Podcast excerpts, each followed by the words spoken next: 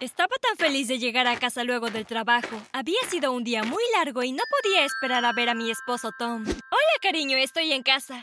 Estoy en la cocina. Me quité la chaqueta y caminé hacia la cocina. Tomás estaba de pie junto al fregadero. Me acerqué a él, lo rodeé con mis brazos y le di un gran abrazo. Inmediatamente se derrumbó en el suelo. Sé que quieres escuchar más, pero antes de continuar, no olvides dar me gusta, suscribirte y presionar la campanita. Llamé a una ambulancia y a los pocos minutos lo sacaron en camilla. Entré en la ambulancia con Tomás. Estaba hecho un desastre, no pude dejar de llorar. Cuando llegamos al hospital me dijeron que fuera a la sala de espera mientras el doctor analizaba a Tomás. Por el rostro del doctor cuando entró en la habitación me di cuenta de que Tomás había muerto. ¡No! Me eché a llorar. Lo siento mucho, no pudimos hacer nada por su esposo. Me temo que había algún tipo de veneno en su sistema. ¿Veneno? ¿Qué quieres decir con veneno? ¿Estás diciendo que lo han asesinado? No estamos diciendo nada, pero nos gustaría hacerle algunas pruebas si está bien. Sí, por supuesto, cualquier cosa que ayude. El doctor tomó muchas muestras y realizó varias pruebas. Cuando me dijeron los resultados, estaba realmente confundida. Hemos encontrado algunos residuos extraños que podrían haber sido venenosos, pero creemos que es coincidencia. Pero no estuve de acuerdo con ellos. Cuando llegué a casa, me había convencido a mí misma de que yo era quien había matado a Tomás por accidente. Debo haber obtenido el veneno de ese extraño oráculo al que fui. Verás, hace aproximadamente un mes, Tomás me había convencido de ir a ver un oráculo. Estaba muy estresada en el trabajo y pensó que me haría bien.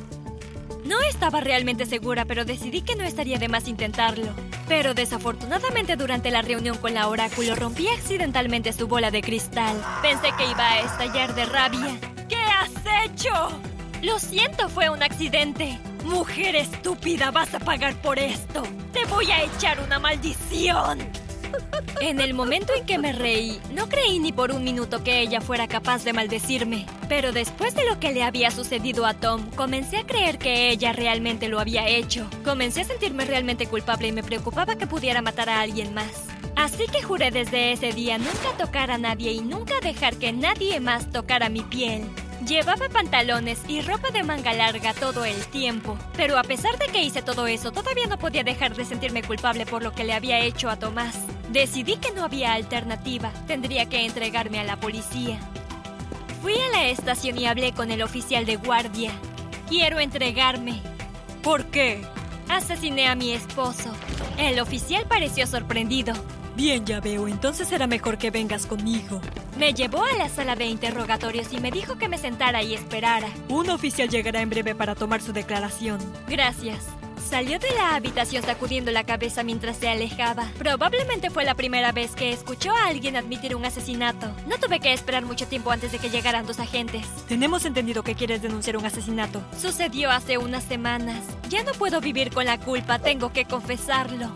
Cuando comencé a contarles todo sobre cómo el oráculo me había maldecido y yo había envenenado a Tom, tomaron notas. Pero finalmente el oficial dejó de escribir y me miró. Oh, señorita, usted no mató a su esposo. Alguien más debe haber puesto el veneno en su comida o algo así. Sabemos que su esposo era el director de una importante empresa de automóviles. Tenía muchos enemigos. Pero el hospital encontró residuos extraños cuando me hicieron la prueba. Debía haber sido yo quien envenenó a Tom. Eso podría haber venido de cualquier parte. Ya hemos visto los informes y la han descartado como sospechosa. El veneno debe haber venido de algún otro lugar. Pero la oráculo, la maldición... No existen las maldiciones. Ahora no te preocupes más por eso. Puedes irte a casa. Cuando me levanté para irme, uno de los oficiales golpeó repentinamente su taza de café derramando el contenido en el suelo. Me resbalé en el piso mojado y el otro oficial me agarró de la muñeca para evitar que me cayera. ¡Ah, no! ¡No toques mi piel! Miré al policía esperando a que se derrumbara al suelo tal como lo había hecho Tom. Pero nada pasó. Estaba tan sorprendida y confundida. Vamos, ve a casa. Solo trata de relajarte. Ok. Cuando llegué a casa me preparé una taza de té y me senté en el sofá. Entonces, si no fui yo quien asesinó a Tomás, ¿quién fue? Decidí hacer mi propia investigación. Busqué el nombre de Tom en la computadora para ver si encontraba algo peligroso o amenazante, pero no había señales de que tuviera enemigos. Simplemente no podía entender qué o quién podría haberle hecho esto a mi esposo.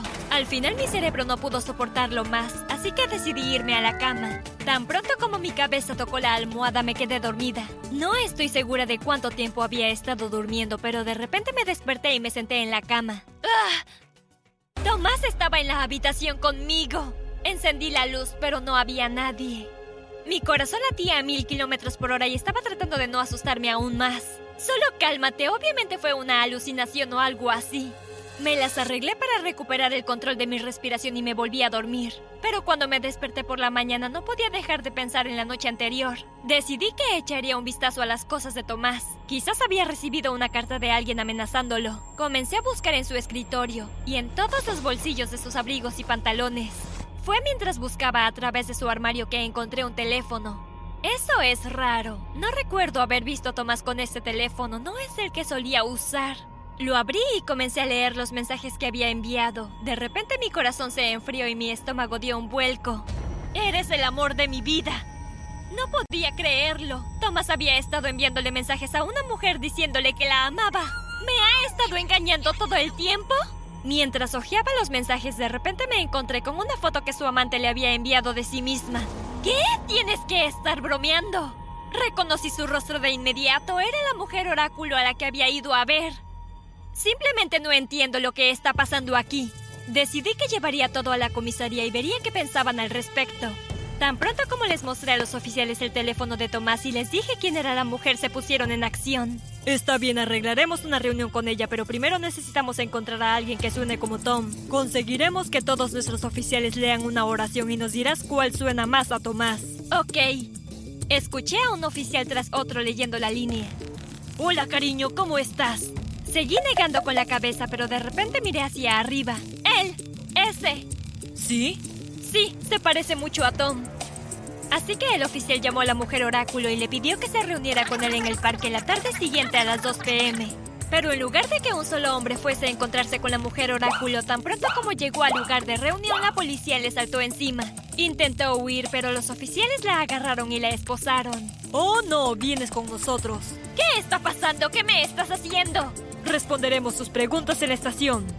Cuando la llevaron a la estación, me aseguré de que no me viera. Tan pronto como la ingresaron a la sala de interrogatorios, entré en la habitación del otro lado y miré a través del espejo. Podía escuchar a través de un intercomunicador lo que estaba diciendo. Ok, sí, fingí que era un oráculo. ¿Le dijiste a la esposa de Tomás que la maldecirías? Sí, mira, no es la primera vez que un esposo quiere dejar a su esposa, ¿verdad? No, pero ¿por qué le harías pensar que ella lo había matado? Sabía que ella nunca lo dejaría ir, así que decidió fingir su propia muerte. Si ella pensaba que él estaba muerto, seríamos libres de huir juntos. ¿Cómo sabemos que todavía está vivo? Lo probaré, lo llamaré y le pediré que se reúna conmigo en alguna parte. Sacó su teléfono y marcó algunos números. Hola, cariño, soy yo. Escucha, surgió algo en el trabajo, pero puedo verte esta noche. Vamos a la pizzería de la ciudad, digamos a las 7 en punto. Ok, adiós, cariño, también te amo. Mi corazón casi se partió cuando la escuché decir que lo amaba. ¿Cómo puede estar enamorada de él? Él es mi Tomás. Quería gritar en voz alta, pero me las arreglé para mantenerlo todo dentro. Lo último que quería era que ella supiera que yo estaba en el edificio. Vi cómo el policía salía de la habitación. Unos segundos después estaba parado a mi lado. ¿Escuchaste todo eso? Sí. ¿Estás bien? Asentí con la cabeza. No confiaba en mí misma para hablar en caso de que rompiera a llorar. Lo mantendremos. ¿Crees que podrás ir a encontrarte con Tomás esta noche? Sí, eso creo. Tendremos 2 oficiales esperando afuera del restaurante en caso de que intente algo. No tendrás que preocuparte por nada. Gracias.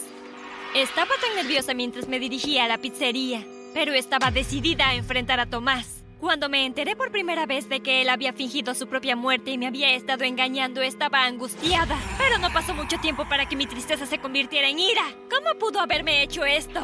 No llegué hasta las 7:15. Quería estar absolutamente segura de que Tomás estaría allí antes que yo. Le di su nombre a la camarera y ella señaló una mesa en la esquina. Inmediatamente reconocí a mi esposo a pesar de que me estaba dando la espalda. Mientras caminaba hacia él, mi corazón comenzó a latir con fuerza. Respiré hondo. Hola, Tomás. Deberías haber visto su cara. Nunca había visto a nadie tan sorprendido en toda mi vida. Literalmente pensé que se iba a desmayar allí mismo. Bianca, ¿qué estás haciendo aquí? Podría preguntarte lo mismo. Te ves bastante bien para ser un hombre muerto. Sí, sobre eso. Calla. Sé todo sobre tu pequeña relación con esa mujer. Eres patético. Ni siquiera tuviste el coraje de decirme en la cara que habíamos terminado. Eres un cobarde. No quería hacerte daño. ¿Hablas en serio? ¿No querías lastimarme? Me hiciste pensar que te había matado. Me sentí tan culpable. Lo siento. Sentirlo no es suficiente. ¿Te das cuenta de cuánto dolor he pasado durante las últimas semanas? Básicamente me mantuve alejada de todos los demás humanos porque tenía miedo de matar a alguien más. No pensé que eso pasaría. No, por supuesto que no lo hiciste porque solo piensas en ti mismo, ¿no es así? Tomás parecía realmente avergonzado. Bajó la cabeza. Realmente lo siento. Negué con la cabeza. No voy a perder más tiempo contigo. No te lo mereces. Pero sí te mereces lo que te espera. Salí del restaurante con la cabeza en alto y fui directamente hacia los dos oficiales que esperaban afuera. Él es todo suyo. Gracias. Fui y me paré al otro lado de la calle y esperé a ver qué pasaba a continuación. Solo un par de minutos después vi a los dos oficiales saliendo del restaurante con Tomás. Estaba esposado y protestaba en voz alta. ¿Por qué me arrestan? ¡No he hecho nada! Yo no llamaría a fingir tu propia muerte y echarle la culpa a su esposa no hacer nada, ¿verdad? No es ilegal dejar a mi esposa. No, no lo es, pero es contra la ley cometer fraude y fingir tu propia muerte es un fraude. Además del tiempo que han perdido los médicos y la policía, al juez no le gustará. Vi cómo metían a Tomás en la patrulla. Mientras pasaban por delante de mí todavía podía verlo discutiendo. A la mañana siguiente uno de los policías vino a mi casa. Solo queríamos informarte que tanto Tom como el oráculo están siendo acusados. Obviamente me veía triste porque me rodeó con el brazo para consolarme. No te preocupes, todo estará bien. Gracias. Y ya sabes, siempre podríamos salir a tomar un café en algún momento. Si quisieras, por supuesto. Lo miré y sonreí. ¿Seguro?